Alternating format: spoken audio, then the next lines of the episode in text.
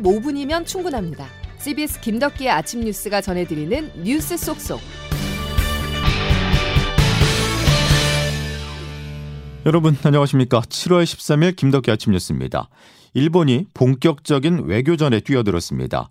중국과 함께 원전 오염수 방류에 대한 반대 여론이 가장 높은 한국을 설득하기 위해 어제 기시다 총리가 윤석열 대통령을 만났는데요. 이 자리에서 윤 대통령은 일본의 오염수 방류 점검 과정에서 우리 측 전문가의 참여 필요성을 거론했습니다. 첫 소식 곽인숙 기자입니다. 윤석열 대통령과 기시다 총리가 리투아니아에서 두 달 만에 다시 만났습니다. 주요 의제는 최대 현안인 일본 후쿠시마 원전 오염수 방류 문제. 윤 대통령은 우리 국민의 건강과 안전이 최우선임을 강조하며 요구 사항을 직접 전달했습니다. 방류 전 과정이 계획대로 이행되는지에 대한 모니터링 정보를 우리 측에 실시간 공유해달라고 요구했습니다. 또 방류 점검 과정에 우리 전문가가 참여하고 방사성 물질 농도가 기준치를 초과하는 상황이 발생하면 즉각 방류를 중단하고 우리 측에 그 사실을 바로 알려달라고 요구했습니다. 이에 기시다 총리는 한국 국민의 건강과 환경에 악영향을 주는 방류는 하지 않는다고 재차 강조했습니다. 오염수 논의에 앞서 두 정상은 북한의 장거리 탄도미사일 ICBM 발사에 대해 한 목소리로 규탄하고 공동 대응 의지를 강조했습니다. 지역과 세계의 평화와 안정을 위협하는 도발 행위이자 유엔 안보리 결의에 대한 명백한 위반입니다. CBS 뉴스 곽인숙입니다. 자, 윤 대통령의 한일 정상회담 그리고 나토 정상회의를 조태인 기자와 조금 더 정리해 보겠습니다. 조 기자. 네, 안녕하세요. 아, 윤석열 대통령, 기시다 후미오 총리 만남에서 최대 관심은 오염수 방류 문제였었는데 네. 우리 측에서 내세운 요구 사항을 크게 세 가지 정도로 요약을 해볼 수 있죠. 네, 이 세 가지는 오염수 모니터링 정보의 실시간 공유, 방류 점검 과정에 한국 측 전문가 참여, 방사성 물질 농도 초과 시 방류 중단 이렇게 세 가지입니다. 예. 이 중에서 기시다 총리는 모니터링 정보 공유나 기준 초과 시 방류 중단에 대해서는 긍정적으로 답했는데요. 어. IAEA의 검 검토를 받으며 일본이 시행하는 모니터링 정보를 투명하고 신속하게 공표할 것이라고 밝혔고 예. 그 방사성 물질의 농도가 기준치를 초과하는 등 문제가 발생할 경우 계획대로 즉시 방출 중단을 포함해 적절한 대응을 취할 것이라고 했습니다. 사실 이 답변들은 원론적인 얘기기도 하고 IAEA와 우리 측 최종 보고서에서 담긴 내용 그 이상은 아니기도 합니다. 그렇죠. 세 가지 제안 중 한국 측 전문가 참여에 대해서는 이제 일본 측은 답을 내놓지 않았습니다. 예. 지금 IA 보고서 결과에 대해서 불신한다는 여론이 큰 상황에서 우리 측 전문가가 참여한다면 어느 정도 투명성이 담보될 수 있는데요. 그렇죠. 결국 한국 측 전문가 참여 여부의 키는 사실상 방류 당사국인 일본이 지고 있는 셈인데 일본이 어떤 답을 내놓을지는 좀 봐야 할 것 같습니다. 예.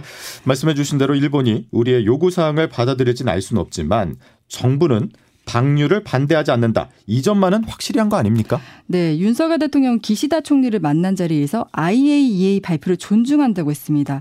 IAEA 최종 보고서 내용은 일본의 오염수 방류 계획이 국제 기준에 부합한다는 거잖아요. 예. 그러니까 일본의 오염수 방류 계획을 인정했다고 해석할 수 있는데요.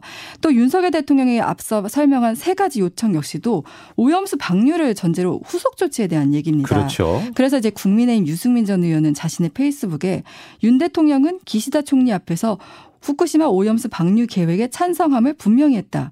일본 총리와 짜고 치는 고스톱처럼 방류에 찬성하는 대통령 모습은 낯설다 이렇게 지적하기도 했습니다. 예. 방, 반대 여론이 강한 국내 여론을 생각해도 이 부분은 좀 아쉬움이 남을 수 있는데 여기에는 한미일 공조 관계도 좀 영향을 줬을 것으로 보이는데요. 예, 예. 앞서 미 국무부 대변인은 IAEA 보고서에 대해서 처리수에 대한 일본의 방류 계획을 공정하고 사실에 입각해 검토하기 위해 지속적으로 노력했다. 긍정적으로 평가하면서 사실상 일본 의 손을 더 들어준 모습입니다. 예. 끝으로 네. 그 북핵 대응에 대한 움직임도 좀 정리해 주시죠. 네. 그 북한이 나토 정상회의 기간 중인 어제 ICBM 발사했잖아요. 어제 한일 정상회담에서도 북한의 ICBM 발사를 규탄하면서 한일 양국은 인도 태평양 지역의 평화를 위해 긴밀히 협력할 것이라고 밝혔습니다. 예. 그리고 나토는 정상회의 첫날 공동 성명을 통해 북한의 완전하고 검증 가능하며 불가역적인 비핵화를 촉구하기도 했는데 그 북한의 미사일 발사에 대해서도 글로벌 안보 안보를 위협하고 있다고 규탄하면서 향후 인도 태평양 지역에서 협력을 강화하기로 했습니다. 예, 여기까지 정리하겠습니다. 조태인 기자였습니다.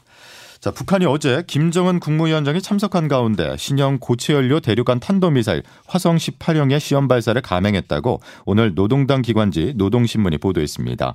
김정은 위원장은 현지 지도에서 미제와 남조선이 반공화국 적대시 정책을 단념할 때까지 보다 강력한 군사적 공세를 연속적으로 취해 나갈 것이라고 말을 했다고 신문은 전했습니다.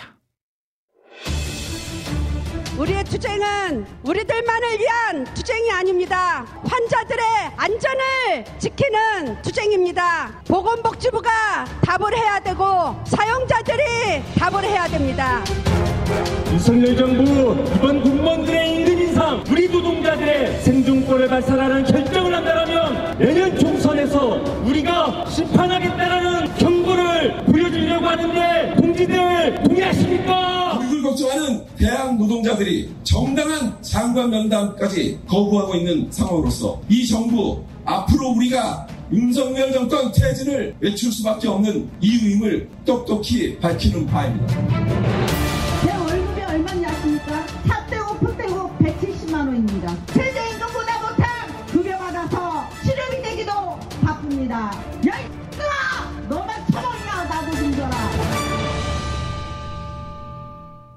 병원이 멈춥니다. 초유의 사태를 할 수 있는데요. 간호사들이 속한 보건의료노조의 대규모 파업으로 일부 상급병원에서는 수술 일정이 미뤄지고 환자들은 퇴원 권고를 받았습니다. 파업에 참여하지 않는 병원들로 환자들이 몰리면서 혼란이 가중되고 있는데요. 의료 대란으로 이어지지 않을까 우려가 커지고 있습니다. 조혜령 기자가 보도합니다. 코로나 영웅이라고 칭송받았던 우리 노동자들은 임금 체불 위기에 내몰리고 있습니다. 이것이야말로 고사구팽 아닙니까? 보건의료 노조가 19년 만에 오늘 총파업에 돌입합니다. 파업에 참여하는 병원은 모두 145곳, 인원은 4만 5천여 명입니다. 어제 오후 전야제를 시작으로 노조는 정부가 약속을 지키지 않아 파업에 나서게 됐다고 목소리를 높였습니다. 역대 최대 규모의 파업이다 보니 국립암센터와 부산대병원에서는 수술이 취소되고 환자가 퇴원 조치되는 등 의료 현장에서 차질도 생기고 있습니다. 그러나 복지부는 정부의 정책이 파업의 이유가 될 수 없다며 노조의 파업을 불법으로 보고 있습니다.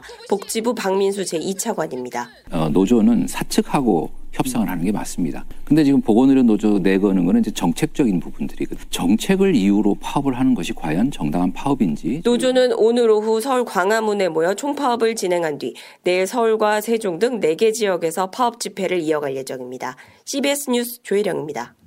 병원만이 아니죠. 현대차 노조 등 금속 노조와 학교 비정규직 노조까지 사회 각계 노조 40만 명이 파업에 참여한 상황입니다. 이에 맞선 정부는 불법 엄단을 강조할 뿐인데요. 출구가 보이지 않는 노사정의 대치로 그 피해는 고스란히 국민에게 전가되고 있습니다. 박종관 기자입니다. 민주노총은 지난주 월요일부터 열흘째 산하 노조별로 돌아가며 파업을 벌이고 있습니다. 이번 파업에는 조합원 120만 명 가운데 40만 명 이상이 참여합니다. 보건의료노조에 앞서 금속노조는 어제 총파업에 나섰습니다. 국내 최대 사업장인 현대자동차 노조가 5년 만에 합류한 것을 비롯해 8개 조선사 노조가 파업에 동참했습니다. 민주노총은 오늘부터 모레까지는 서울 도심에서 대규모 집회를 잇따라 개최합니다. 보건의료노조 파업에 이틀간 4만 5천 명이 참여하고 사무금융노조, 전교조, 건설노조 등도 함께합니다. 민주노총은 지난 2월부터 윤석열 정부의 노동개혁 드라이브에 맞서 7월 대규모 총파업을 예고했습니다. 오늘 오후 3시 세종대로에서 열리는 전국 노동자 대회의 기치도 윤석열 정권 퇴진입니다. 이에 대해 정부는 명백한 불법 파업이라며 엄정 대응을 천명했습니다. 최근에는 한국노총마저 대통령 직속 노사정 사회적 대화기구 불참을 선언한 터라 노정 대립은 더 악화될 전망입니다. 한편 경찰은 모레까지 도심권에서 극심한 교통 정체가 예상된다며 가급적 대중교통을 이용해달라고 당부했습니다.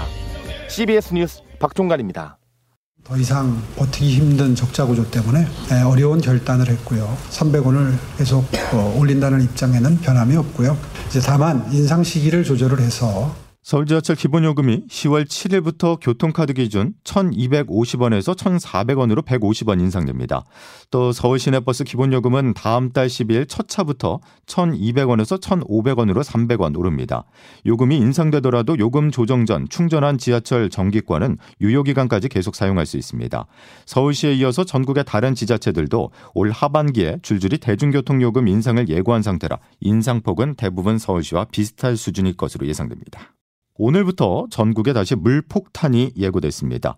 앞서 일본 후쿠오카에 24시간 동안 400mm가 넘는 비를 뿌린 그 비구름대가 한반도에 영향을 주는 것인데요. 철저한 대비가 필요합니다. 양승진 기자의 보도입니다.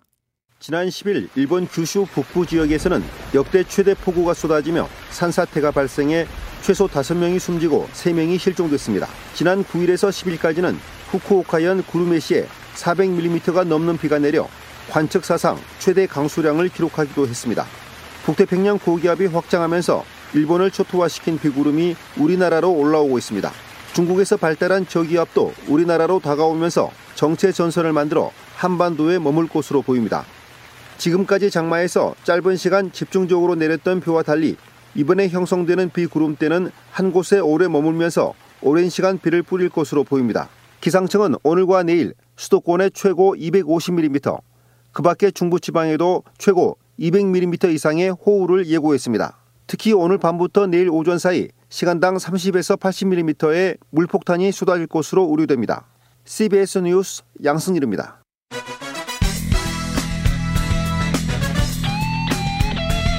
핵심만 담다. Save your time. 김덕기 아침 뉴스 여러분 함께하고 계십니다. 기상청 연결해서 비가 얼마나 내릴지 자세히 알아보겠습니다. 아, 이수경 기상 리포터. 네, 기상청입니다. 예, 바짝 긴장해야 될 비가 오후부터 내린다는 건데 극한호우가 다시 경험될 수 있는 거잖아요. 네, 극한어울은 1시간에 50mm, 3시간에 90mm 기준을 동시에 충족하는 비가 내리면 기상청에서 긴급 재난 문자를 발송하고 있는데요. 오늘이 그런 경우가 될 가능성이 높겠습니다. 중부지방의 경우는 비가 집중되는 시간대가 오늘 오후부터 남부지방은 내일부터 돌풍과 천둥 번개를 동반해 시간당 30에서 80mm 정도의 매우 강한 비가 오는 곳이 있겠는데요. 강약을 반복하면서 다음 다음 주 초반까지 길게 비가 내릴 것으로 보여서 피해 없도록 철저히 대비를 하셔야겠습니다. 오전 중에 중부지방을 비롯해 대부분 지역에 비가 시작될 것으로 보이는데요. 내일까지 예상 강우량을 보면 전국적으로 적게는 50에서 많게는 200mm 이상의 큰 비가 내리겠고 수도권으로는 최고 250mm 이상의 집중호우가 내릴 것으로 예상됩니다. 비와 함께 천둥 번개가 치고 강한 바람이 부는 곳이 있겠는데요. 최근 비 비가 자주 내려서 집안이 약해진 상태에서 이 적은 비가 내리는 지역에서도 피해가 우려됩니다. 시설물 관리와 안전사고에 각별히 유의를 하시기 바랍니다. 지금까지 기상청에서 전해드렸습니다. 짐이 무거우면 무거울수록 우리 삶이 지상에 가까우면 가까울수록 우리 삶은 보다 생생하고 진실해진다. 무겁던 삶의 마침표를 찍은 밀란 쿤데라의 참을 수 없는 존재의 가벼움 전해드렸습니다. 자, 목요일 김덕기 아침 뉴스는 여기서 마치겠습니다. 내일 다시 뵙죠. 고맙습니다.